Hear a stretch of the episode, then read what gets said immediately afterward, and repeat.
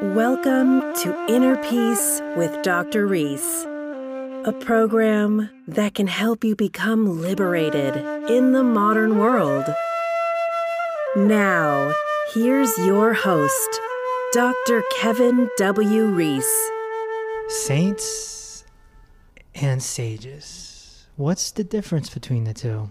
What's the significance between the two? Welcome to episode number 43. Today, I have with me Dr. Joe Breton, who was here about 10 or 12 episodes ago. So, welcome back to the Peace Pod. Thank you very much, Dr. Reese. Uh, and the last time you were here, I mean, we talked about a lot of good stuff. And we were we were just all over the place. We were going deep on a whole bunch of different things. Your background is sort of a mix between the Native American side and the Catholic side.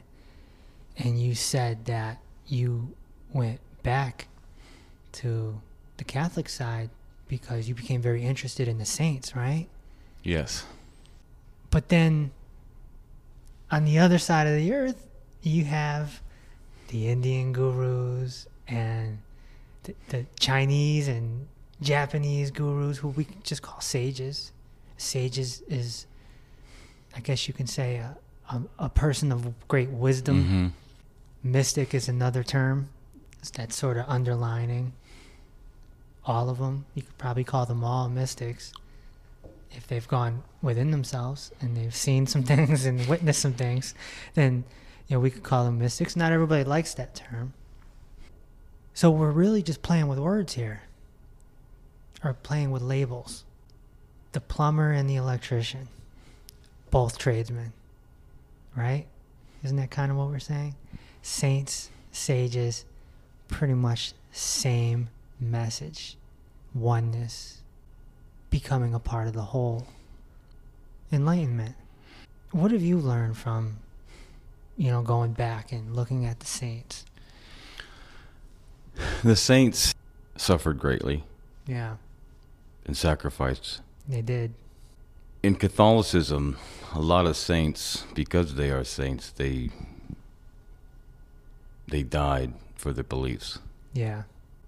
They were talking about the light and becoming one with the whole.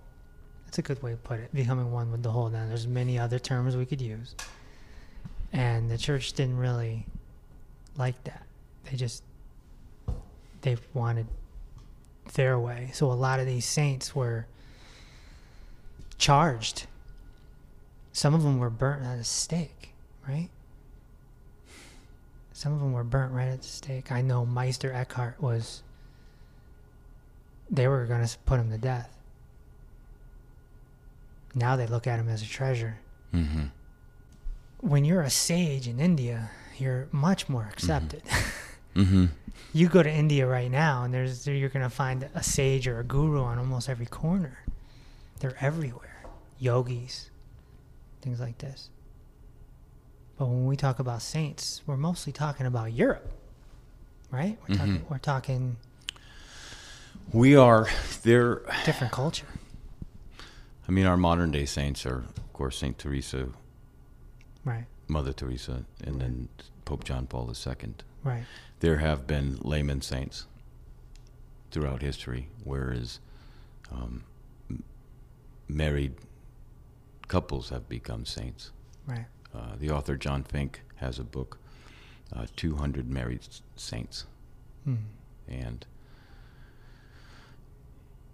and they speak about you know there's so many saints out there that are never recognized, you know, and I think saints they don't want to be. Not- It's not the desire in their heart to be famous, you know. Right, right. They're just trying to help out their fellow, fellow brother and sister Sharing. you know, in you know, the church does take, and I'm no expert in the church, believe me, I'm not. Um, but the church does take a lot of uh, research uh, that goes on when someone is being considered as a saint. Yeah. You know, there has to be two miracles that are done after their death. Hmm. But one thing for sure is they had in common is they had um, deep prayer. They had a relationship with God that was as if they were sitting in front of their best friend and speaking, Right. right? Yeah. They they were very conscious and very empathetic of the suffering and pain that went on within humanity that they saw. Even Mother Teresa, when she had passed and they went back into her journals, for 40 years she states that she had doubted where God was. Mm. And at one point, she felt that she was even almost in the hell where God didn't even, she questioned the existence of God. And I'm just quoting what I read. Right. You know, sometimes we have these days and we journal, and sometimes we journal different things, you know. Mm. But she saw a lot, so so many atrocities, you know, being in Calcutta. Yeah. Yeah. Um, A lot of suffering. extreme. So what I wanted to do today is, you know, go back and forth with some, some good quotes, some good teachings from. From these people, these great people. You do the saints, I'll do the sages, and we'll maybe provide some commentary and see where they kind of link together. I think that'd be really cool for the listener. Right, and just for the listeners out there, this is unplanned. We haven't gone over each other's quotes. No, no. I got mine in front of me. You got yours in front of you. Nobody's checked. So we'll see what's going to happen. This is a uh, I'll do the first one. This one's from Ramana Maharshi, a great Indian sage um, of this era. Well, of the, you know, he was late 1800s. So, and I quote Wanting to reform the world without discovering one's true self is like trying to cover the world with leather to avoid the pain of walking on stones and thorns. It is much simpler to just wear shoes. so, you know, I think what Ramana is saying here is, you know, to, to become one with the whole, to everyone's so quick to be an activist or try to change this and try to change that and, you know, fight. And I think Mother Teresa had a quote about that too, where everyone's trying to change society and they become so attached to that, they forget to develop themselves. And that we have this inner potential in us to become one with the whole, to become, you know. And I think what Ramana is saying here is that should be the priority. That's what I got out of it. mankind will not have peace until it turns trust to my mercy Hmm. by Saint Faustina. Hmm. I think a lot of in the world the anxiety and fear is that we've stepped away with our relationship with the ultimate one. Yeah. And as a physician, a naturopathic physician, like there's no vitamin or mineral that will really cure our intense anxiety or bring us peace, true peace. Right. And any listeners out there who ever had true peace, Hmm. it was because of some extraordinary experience you had, maybe the birth of Yeah. your son or your daughter, or an experience that you had that you felt connected to perhaps another human being, or you felt connected to nature in some sort, or you felt connected to God. Or you had a, a mystical experience. That happens to some people too. Exactly. And, well, some people ask, well, how come I haven't had any mystical, mystical experiences? But we have to have faith that God gives us things in small doses Right. that we need. Yes. Yes. Some people are akin to, say, an oak tree, the spirit of an oak tree, strong, Hmm. withstand the storms. Hmm. And some people are akin Yeah. to the spirit of the daisy that grows in the fields, the flowers. Yeah. Um, they're a little more susceptible to certain winds, Yeah. to certain weatherings, right? Hmm. There's an old saying that, you know, God will only give you what you can take. Yes. And Mother Teresa says, uh, I know God will not give me anything I can, can't handle. I just wish He didn't trust me so much. Ah, yeah, that's a good one. But she did have a lot on her shoulders. Yeah, she was up against uh, people telling her to get out of the country. We don't want you here. Right. Yeah. You know, when I think of Mother Teresa, I think of, you know, on the Indian side, I think of Mahatma Gandhi, who inspired inspired the civil rights movement in I think 11 different countries, including Martin Luther King here in America. He did quite a bit and he was a Hindu man, a sage. Mother Teresa and Gandhi go together very nicely as far as the modern era. Allow me to do another one. Sure. This one is from Yogananda, also of the modern times, late 1800s, early 1900s. He says, Mind is the creator of everything.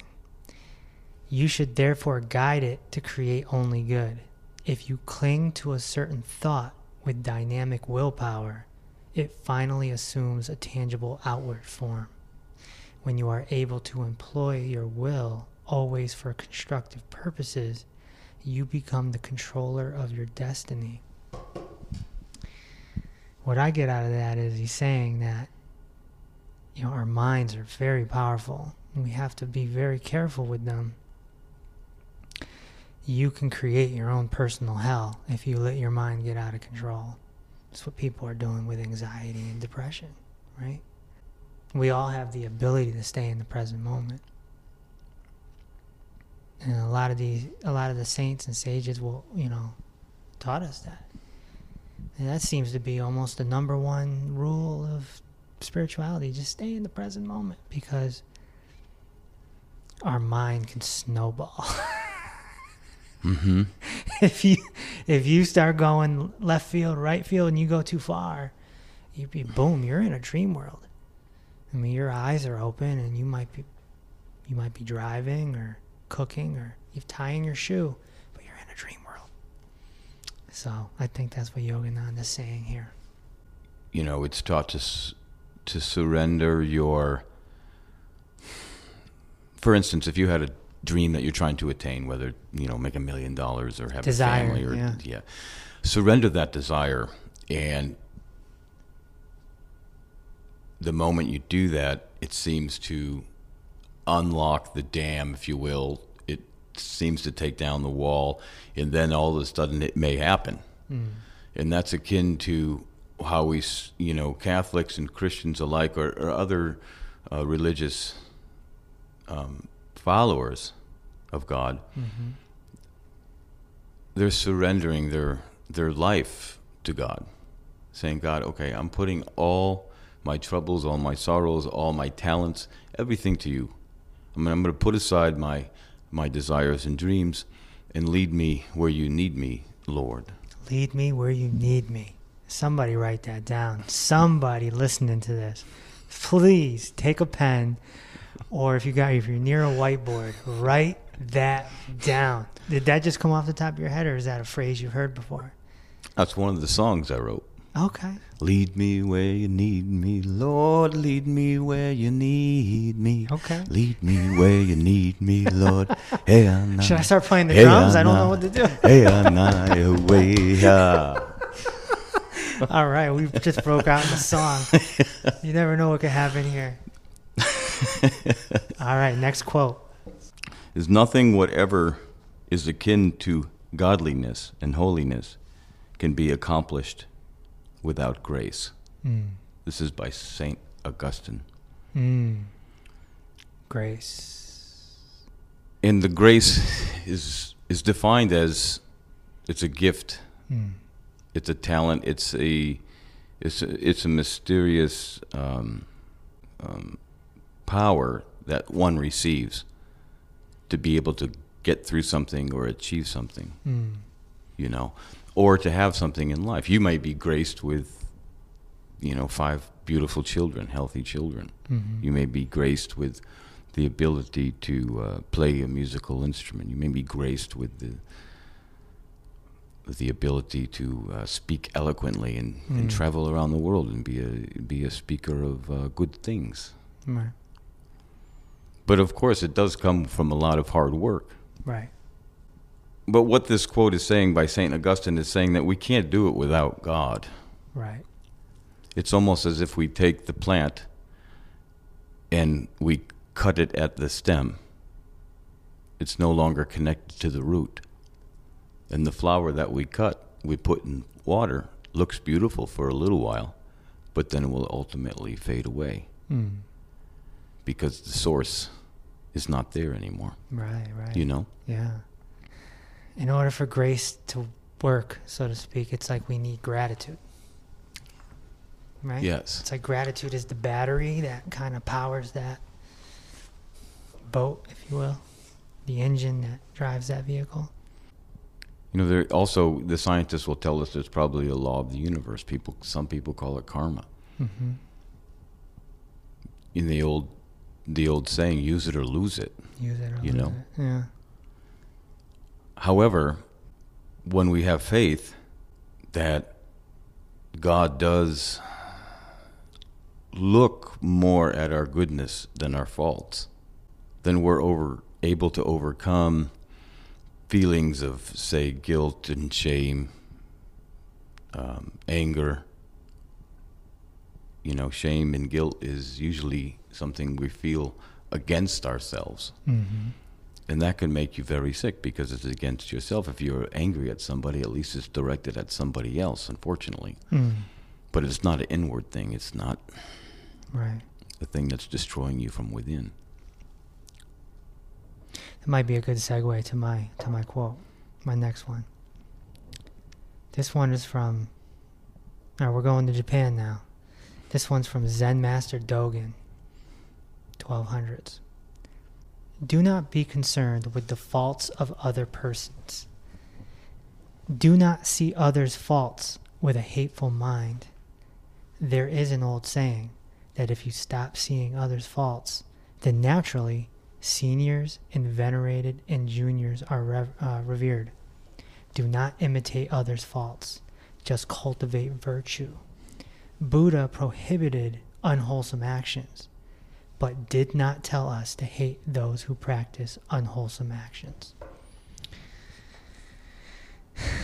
This is this is quite profound because it's so easy to get caught up in what other people are doing and have a very passionate opinion. We see this in politics, right? Mm-hmm. We we see this with uh, our current state with President Donald Trump. You know, people absolutely hate him, and then you got people that absolutely love him, and it's like a war. What Dogen is saying here is that's their opinion. It be above it. Be above it. Don't judge even if somebody does something that's considered bad, quote unquote. Don't judge them. You're not in their shoes. You don't know. You don't know what made them kill that person. Like, you don't know. That was like their path. For whatever reason, that was their path. Let it be. You know, recently got into a, a conversation with someone recently who was like a really extreme vegan. I, by definition, I'm vegan myself. But I mean, this guy was. He was like upset with Michael Jordan. Of all people, out of the clear blue, he was upset with Michael Jordan because he was saying animals died for these sneakers. And of course, Michael Jordan has the most famous sneakers in the world, Mhm. right? And he's just pissed. He's just like upset. It's toxic and this, and screw Michael Jordan this. And I'm like, dude, do you know he can jump from the free throw line? I'm like, relax, man, because that's Michael Jordan's path. You really think he's sitting there saying, oh, we're going to kill some animals today? Mm-hmm. He's not.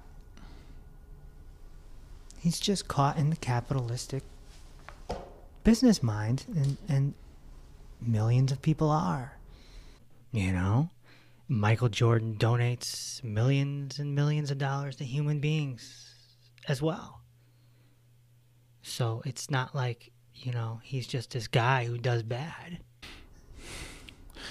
A lot of a lot of people do quote unquote bad things. Sometimes consciously, sometimes unconsciously. So I think that's what Dogen is saying here. Do not concern, do not be concerned with the faults of other persons.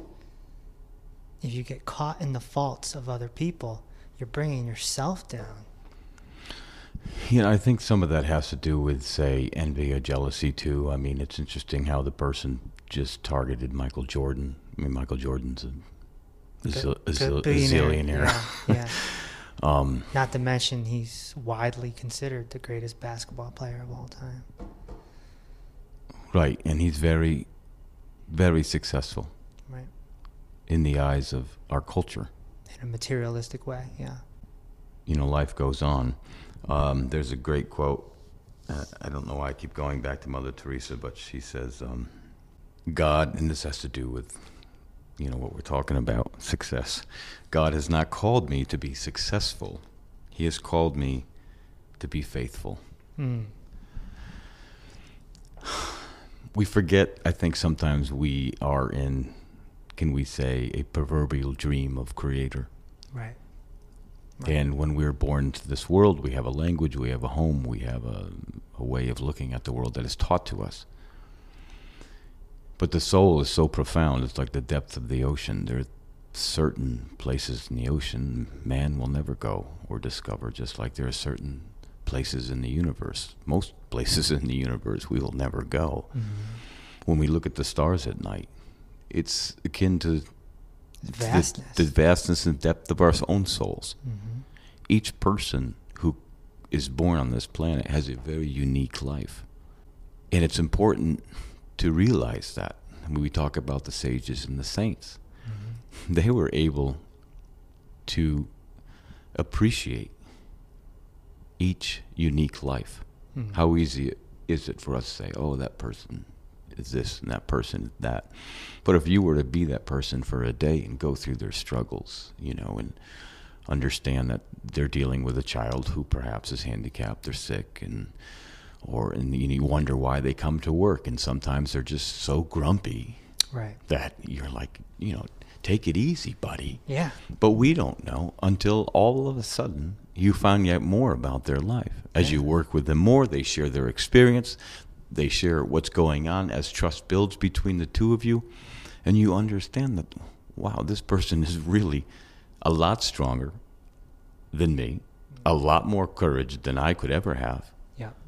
Because everybody makes the world go around. That's right. There's many ingredients in a cake That's right. that is necessary. But is it a vegan cake?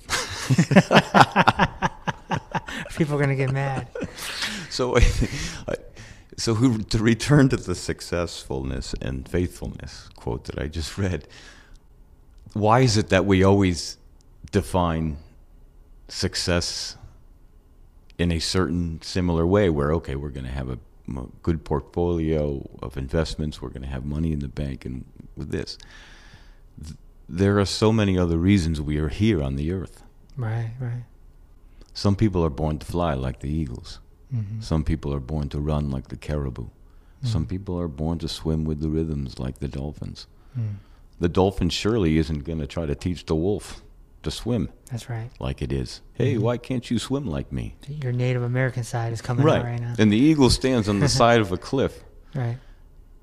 and there's his brother friend wolf, and they're both looking off into the distance, and they're seeing the valley below. And the eagle turns to his buddy and says, "Hey, ready? On three, we're going to jump." wolf says, "Uh-uh." no go. How about on three we howl at the moon, right? Um, so eh, I think, you know, I'm being funny about the whole situation, but the human spirit's vast. Yeah. You know, if the body was ice, the mind would be water, but the Mhm. spirit would be vapor. That's right. Invisible. if they could look at somebody Mhm. and say, "Oh, okay, yeah, truly, I am a bear," all right, you know, and well, how come this person doesn't understand understand me? Well, then if they looked at perspective, oh, wait a second, they're not a bear, they're they're a falcon. See, when something comes across, when when something happens in your life, there's some sort of conflict, or your mind goes to a judgment, judgmental place. We we can definitely stop for a hot second and say, wait, let me look at the other side. Mm-hmm. Let me look from the other perspective. All right, Joe, do you have another quote? Yes. Private prayer is like straw scattered here and there. If you set it on fire, it makes a lot of little flames. Hmm. But gather these straws into a bundle and light them, and you get a mighty fire rising like a column into the sky. Hmm. Community prayer is like this. This is by St. John Vianney. Hmm. You know, there's an old saying that, you know, you believe something very strongly, it can happen, but you get three people believing That's right. 10 times as strong that it may happen. Right. You get a thousand people Right. believing in the same thing, you know, trying, working towards the same vision, the dream, whether it have to do with environmental science or creativity or, or whatever it has to do with. For me, daily mass is very important Hmm. because it's quiet, the lights are low, sometimes the candles are lit all over, and the people who are there are there because they have a uh, a good communication with God. You know, it's a little different than Sunday mass. what you're talking about and what this quote from the saint is talking about uh, goes back to something that comes up on this podcast often, which is vibrational energy, you know, electricity. We all have a certain electricity, a certain energy. When people come together, that energy can bounce off of each other. It can, you know, sort of, you know, your torus field and my torus field Mhm. kind of, you know, come together. In in Eastern cultures, it the community is called a sangha. The sangha, and you know, it's something that is treasured. People coming together, and sometimes there's chanting, prayer, and certainly meditation. If you ever meet an enlightened person and they're open to helping you, one of the things they will say is, Come sit with me. That's what Preem Vishrant, who I had on Hmm. this podcast recently, he that's what he told me. He said, Come to Australia. Come sit with me. He didn't say, I'm going to teach you. He didn't say, um, I'm going to show you. He didn't say, read my book. Hmm. He said, Come sit with me. The average person may not understand what he's talking about. Hmm. There's a field. There's a field around all of us. And uh, the more we develop ourselves, again, going back to the part becoming the whole, Mm-hmm. right? Dissolving into the vastness of God, source, universe. Then, if you come across somebody like that and you're paying attention, you can actually feel that that energy. So, uh, I've only felt it once when I met the blue antelope, my, my mystic mentor, back in 2012. And so, this quote that you read, yeah, you take, say, 30 people, Mm-hmm. put them in a room, and they're all, you know, on the same wavelength, so to speak. They're Yes. chanting, praying, singing, they're all coming together. That room is going to fill up with vibrational energy, positive vibrational energy. So that's a powerful quote. That's a good one. And be on the lookout for somebody that says, "Come sit with me." it doesn't happen often. It doesn't happen often. So, uh, have you bought your plane ticket to Australia? I haven't. I don't have the money for a plane ticket to Australia. But uh know, it'll happen when it's supposed to. It always does. It always does. Uh, let's go into ancient times here with Patanjali. Patanjali is supposedly the father of yoga. And for those listening, yoga is not an exercise, it's an actual tradition. In America, they think it's, a, you know, you bring your yoga mat. It's really, it's a whole sort of religion. But anyway, Patanjali says, Here is, in truth, the whole secret of yoga, the science of the soul. The active turnings, the stringent vibrations of selfishness, lust, and hate are to be stilled by meditation, by letting heart and mind dwell in spiritual life, by lifting up the heart to the strong, silent life above, which rests in the stillness of eternal love and needs no harsh vibration to convince it of being true. So there we are. We're back to vibrations and meditation. The silence of the mind. Yeah. Yeah, that's it. That's it. It's powerful, man. Uh, when we meditate, you know, we uh, we practice the stillness, and we don't always get there, but the more you do it, the you know the more it comes. You know, and you know I like to say that there's there's two types of meditation. There's the type the type you do for your health, and there's the type you do for oneness. And it's a different type of meditation. The type you do for your health is usually, you know, five to 30 minutes. You know, brings your blood pressure down. Mm-hmm. It's, it's, it's helpful. It's healthy. Then there's a whole other level of going to a Mhm. whole other place and you know like that's what the blue antelope was doing when i met him you know i back in 2012 i couldn't i couldn't believe what i was seeing because he would wake up with the sun and he would go meditate and do prayer for four hours and i was like we're at ashram you know and i'm just like you know who are you? Who does that? Sure. you know like I, who does that?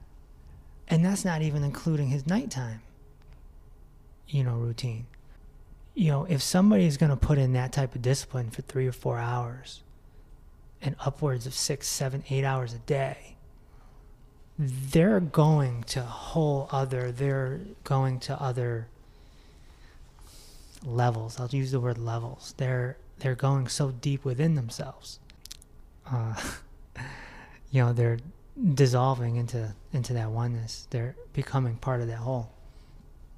So meditation is sort of a universal teaching.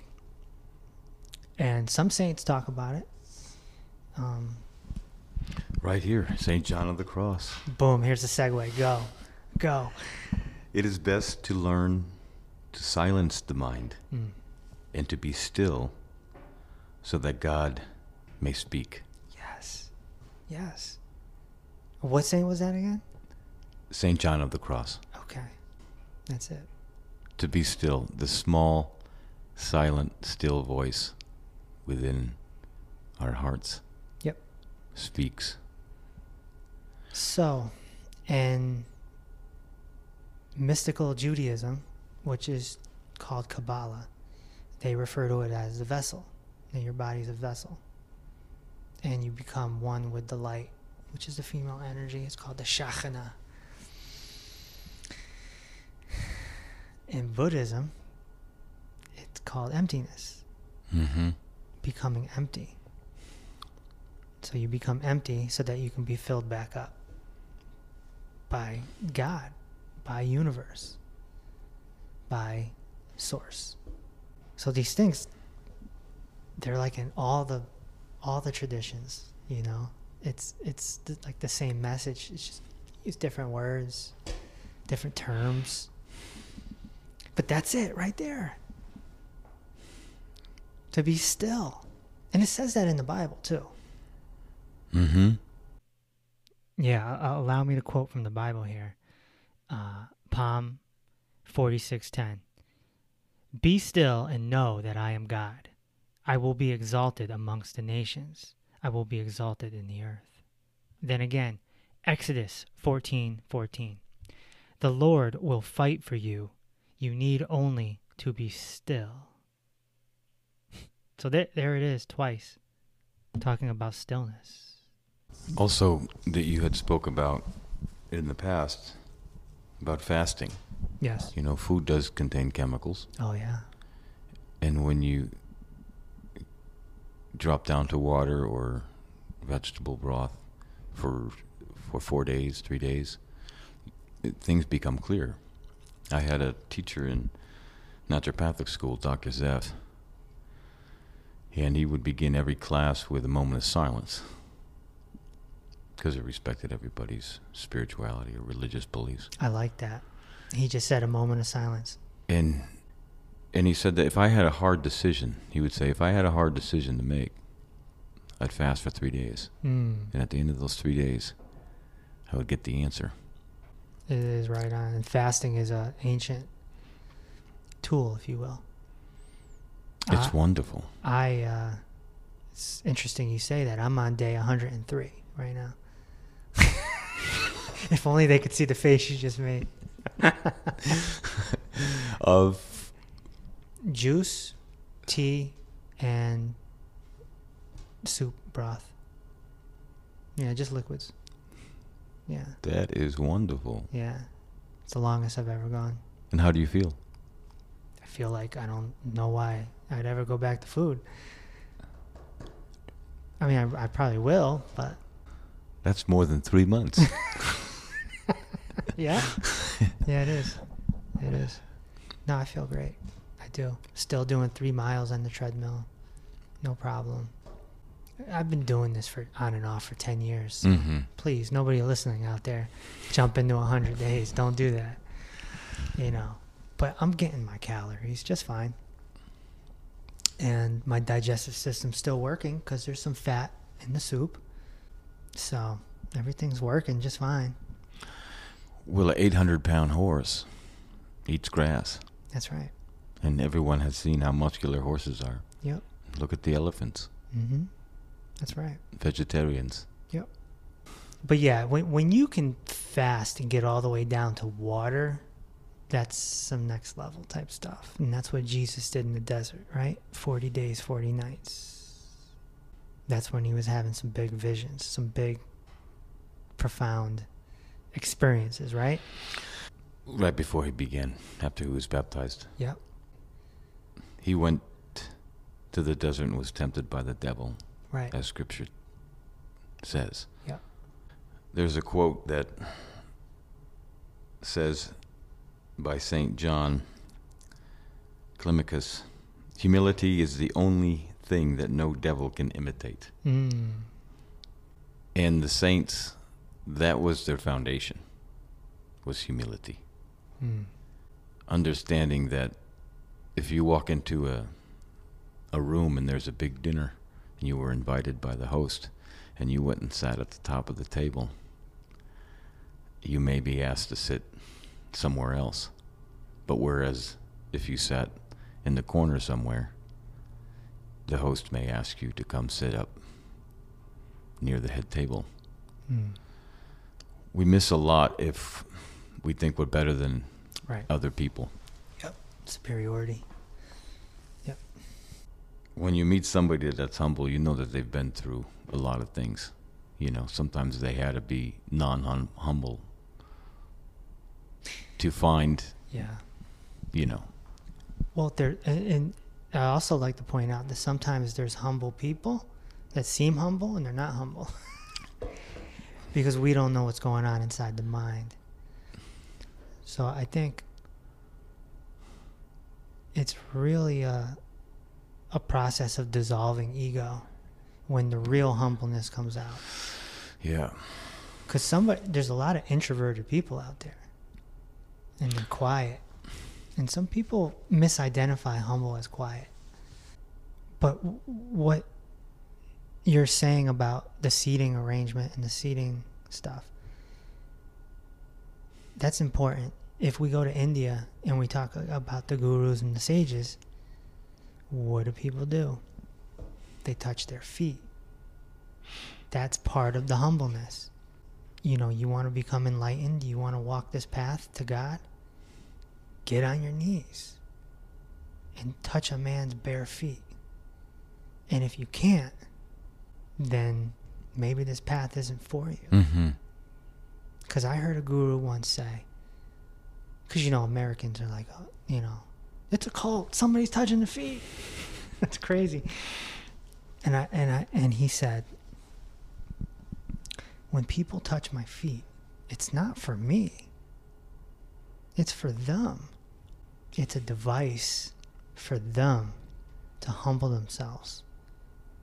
He's like, I could care less if somebody touches my feet. It doesn't matter if somebody touches my feet. And he even said that sometimes people are so overwhelmed that they stay there for too long. So they're sitting there at the at the feet of the master, touching the feet, and he's got to like tap him on the head and be like, "Okay, you're you're good now," you know. This is the type of stuff that we need more of. When I was going through my spiritual journey, I used to sort of have fantasies of like pretending that I was homeless and like just go spend a few nights out there just to see what it's like. Mm-hmm. I never did it, but it crossed my mind quite a few times. I think we need to do stuff like that. At least you were thinking about it. Yeah. We- We need to break free from our comfort zone. You know? It's just like Prem Vishrant. Again, going back to Mr. Australia here. You meet this guy, I mean, he throws you off right away because he's gonna like look deep in your eyes and tell you you're beautiful and like you're a beautiful man and this and you're just like okay. Like- right? Because the normal man is like masculine is like okay buddy back up. Right, right, right, right. But he's so transcended from that. Yeah. and he's like it's almost creating a device to humble you to make you more open Yeah. to make you more open. I mean, how many men, you know, get on the phone with their best few friends and actually say, "I love you." It almost it doesn't happen, or we have to throw the word "man" at the end. I love you, man. but you could tell your wife no problem, or your mom no problem, right? Sure. I love you. But like men don't do that. Right? I love you, wife. So there's devices that we can use to humble ourselves.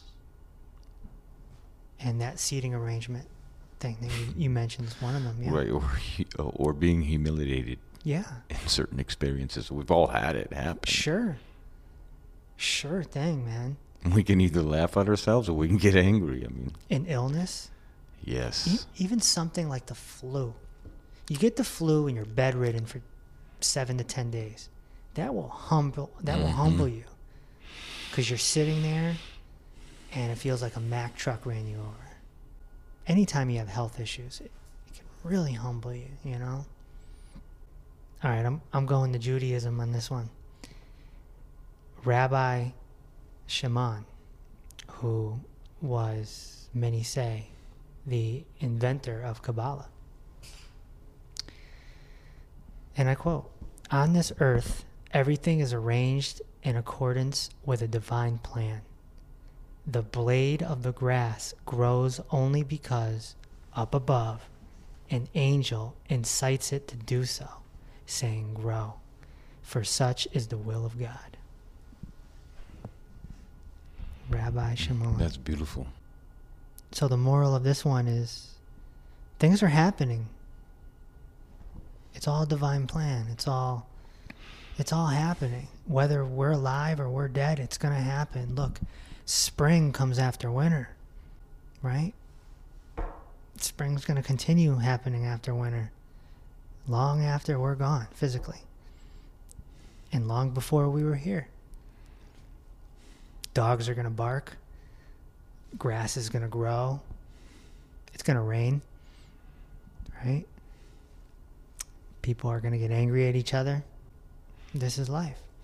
And so I think this quote kind of uh, signifies that it's it's a divine plan, and if we can accept that acceptance, if we can accept that, then we can start accepting things that happen in our life. You're a great example. You came late today. and you told me when you walked in the room, you said, "Oh, this happened, that happened," and and you know, I'm sorry, I'm 20 minutes late, whatever. It's like, and you're like, "Well, I, on my way here, I saw this and I saw that," and I'm just like, "Yeah, it's just, it just unfolds naturally, organically. It does what it's supposed to do, you know. It's all, there's all a reason." We forget that God, you know, knows every hair on our heads and Mm-hmm. even the distances between us, the distance, the distances between our fingertips, you know, and our movements. It's almost as if we're in that dream, you know, We are. in the dream of God. We are in a dream. Yes, it is the dream. I like to refer to it as a school. A very mysterious school. When I was living out on the uh, Cheyenne River Reservation, South Dakota, one of my friends that lived there, uh, Jeff Forbear, he uh, told me a story that he was at a gathering and he wandered off um into the woods and he met a spirit there Hmm. That he knew and he said, I thought you were dead. And the, his friend started laughing, who was the spirit, and said, I'm the one who's alive. All you out there are dead. um, Mm-hmm. again, the dream. Yep. You know, what is it? Yeah, in, in the Eastern culture, it's called the Maya. The Maya. A dreamlike state, an illusional state. Uh, some Indians call it the Leela. The Leela, which is the drama, the play. Gautama the Buddha himself called it the mirage. That we're living in a mirage. Of course, the movie The Matrix took this whole concept for their movie. But still, all you know, listeners saying, "Well, I have to pay this tax, and I'm I'm the suffering of my my children are suffering." And well, you guys can talk about, "Oh, it's just a dream." Whether it's just a dream or or it's what the scientists tell us, it's it's an accident caused by the Big Bang. Uh, turn to prayer Mm-hmm. and meditation, Mm-hmm. and look up the sages, look up the saints, look at Mhm. the prayers of the saints, look up the the lives of the sages, Mm-hmm. what they taught. Because what they teach is they teach a connection with God. Our culture teaches us to be consumers. God teaches us to be the best person we can be. It's an opposite teaching. Right. Culture wa- wants us to to be the same. Right. God wants us to be different. It's a process of getting there. And as the sages, as you spoke before, it's staying in the now, Mm-hmm. in the present. That's right. It's the key to it all. That and the stillness. You got a another quote? What you got? Look at your handwriting. You really write like a doctor. you do. Look at I can't read any of that. I had a quote here by um, St. John Paul. Here it is. As the family goes, so does the nation and the whole world. Mm. Family life. It begins at home. Yeah. begins with the self. I mean, what's the purpose of meditation? Is to better the self. Or- And how can we change our world? You know, we look around our world today, even just our our humble country here, how everybody's so divided, Mhm. you know, and if our families are divided, how how I mean, even going back a step further, if we're divided in our own thoughts and our actions, and we can't even get it together with our own circle of friends and our family, how how are we going to solve the problems of our world? Right. But we've truly gotten away from from our connection to the original plan, our connection to A long time ago. Mother Nature, our connection to Yeah. creation. A long time ago. a long time ago. And there's a point where, you know, we have to take a spiritual stand and make time. You know, the spirit needs food just as the body needs food, Mm. just as the mind needs to continually learning. So, you know, I ask, you know, my patients, you know, I know that you're here and you're eating well and we're working with diet, but what are you nourishing your mind with? What are you and what are you nourishing your spirit with? Right. it's important to bring people to a point where you know where they feel comfortable enough now enough now to be able to have time for prayer to be able to have time to contemplate the stars at night and the nature of this of their purpose on this planet Yeah. it's certainly a miracle we're here Yeah. the moon holds its orbit Right. and doesn't fall toward the earth or And the sun Or is goes away. the sun is perfectly at a distance to help us and not burn us up. sure sure the divine design That's right. And the sages and saints were always up against, oh, I, you know, the the why are you talking about God? I mean, how do you know God exists? Well, it's as simple as just asking the, asking the questions about the mystery of life.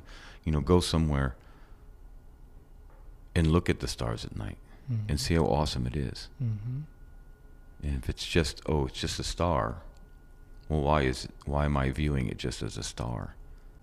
I think it's also important to look at the work of Gautama the Buddha, the Buddha himself, because what he did is he took God out of the equation. It's not that he didn't believe, he just wanted to teach people how to develop themselves. It's like he was the first self help guru, if you will.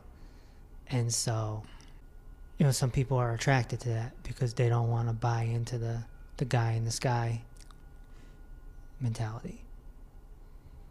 So you know they they can go towards Buddhism and develop themselves. Ultimately, we're all ending up in the same place. You know, that's what's cool about it. All right, I think it's my turn, and I think we're running out of time. So I have a bunch, so I have to decide. I have to like pick between quotes here. I have faith in you. I'm gonna go Lao Tzu, one of the greatest masters ever. Simplicity, patience, compassion. These three are the greatest treasures. Simple in actions and thoughts, you return to the source of being. Patient with both friends and enemies, you accord with the way things are. Compassionate towards yourself, you reconcile all beings in the world. Mm. Love it. I. This is from the, the Tao Te Ching, one of the great books ever. And I've, I've adopted these three words in my life because Lao Tzu is the simplest of them all. I've studied them all. He is simple. And whereas, you know, Buddha can be complicated and Jesus can be layered, you know, a lot of stories and um, parables. And Lao Tzu is just, he's so simple. And it's right there in the three words simplicity, patience, compassion. He said, all you got to do is remember those three words and just walk through life with them. And you know, I think the hardest one is the first one, simplicity. We're we're so caught up in chaos. We love chaos. It's like, give me more drama, give me more drama. But even maybe it's your job. People are attracted to the chaos. Oh, you want to be the manager? Well, guess what? Now you're going to get a call to come solve this problem, to do that, to do this. Hmm. I remember when I became a manager many, many years ago, a lot of problems cross your desk. From executive problems all the way to the toilet doesn't work. Simplicity is when you don't have to solve a ton of problems. it's just very simple. What am I going to eat today? You know, what am I going to wear today? Stuff like that. It's just everything's very simple. It's like the old saying, and you mentioned this the last time we recorded, and it's a Zen teaching. You dropping Zen bombs, and it's before enlightenment, chop wood, carry water. After enlightenment, chop wood and carry water. it's simple. Very simple. But it's also the path. Yes. When you're chopping your wood and carrying your own water, you're very conscious of where that water's coming from, how much you're using. Yeah. You don't make a fire, you're going to freeze to death when it's 40 below in your cabin somewhere in Alaska. right, right. Simplicity, man. That's one of the reasons why I'm attracted to van life. I had Bob Wells on the podcast. He lived he's lived in a van for 25 years. It's simple. Now, don't get me wrong. There's problems and you have to be very conscious, right? Your water supply, when do you re-up, right? Your fuel, you have to pay attention to your fuel. You have to pay attention to your tires. hmm Make sure your tires are good. You got to pay attention to your oil changes. You got to pay attention to where you're parking, where you're sleeping. But it's simple compared to a crazy job. But yeah, I, lo- I love this from Lao Tzu simplicity, patience, compassion. These are your greatest treasures. I like that. Do you have another? Sure. Holiness consists simply in doing God's will, in being just what God wants us to be. Again, that was by St. John Paul II. Surrendering brings Surrender. us Yeah. back to the road we are destined for. There's a purpose. It comes with a lot of hard work, though, Yeah. because it comes from a lot of failures. sure. you know, maybe we tried to be successful, maybe we tried to do this, and Right. our plans never worked out. So we throw our we throw our hands in the air and open our hearts and relax our our human spirit, and we say, "Okay, God, I'm ready. Lead me as you need me." Now, my guru, he says that success and failure are the same thing. It's just part of duality. Mm-hmm. Now, that's some that's a st- you know a step above the layperson. You know, that's getting towards a transcendence and ultimate peace. You know, but I can attest to that. I mean, I you know I, I've always been a very, very overachieving person, ambitious. You come across a lot of failure. A lot. You know, we're always being, you know, hit on the head with a stick. Our ego gets caught up in that. So what what my guy is saying is, you fool, it's the same thing. It's been the same thing the whole time. Uh, how, never- how can we know that at 16 years old or 30 years old? I mean, And it's important to learn things that we that no longer serve us that we need to let go. You know, right. and ev- every step we take leads us to something else. Let go or be dragged. That's right. And we have this attachment sometimes that, oh, this is how it has to be. hmm Okay. So we're running out of time here. I have more, so I don't know what to do about that. we'll, we'll do Well, it I off. have an idea. We'll do it off air. I have an idea. What's that? Why don't um, I play the flute while you read some quotes? Okay. we can go off with that. All I right. want to thank everyone out there. May God bless you all. Yes. It's beautiful. Okay. If you love a flower, don't pick it up.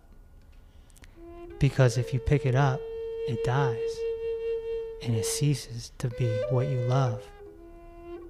So if you love a flower, let it be. Love is not about possession, love is about appreciation. That's by Osho. Next. It is very difficult to know exactly what good should come out of a particular situation.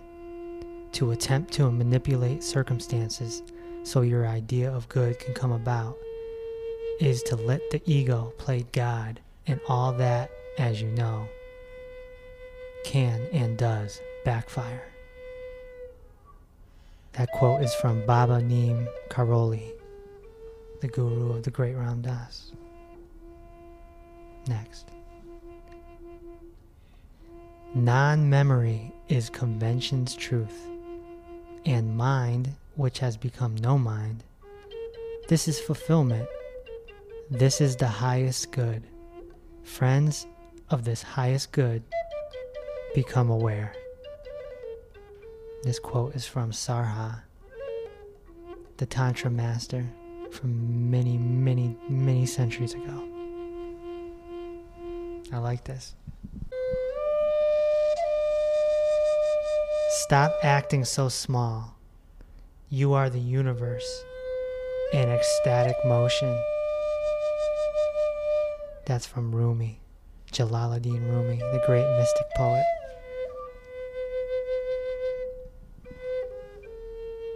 Nobody is a fool, and nobody is wise. It is the space which makes you foolish or wise. If you have space within your mind, then you become wise. And if you have no space in your mind, then you become otherwise. That's from Sri Brahmananda, also known as Guruji.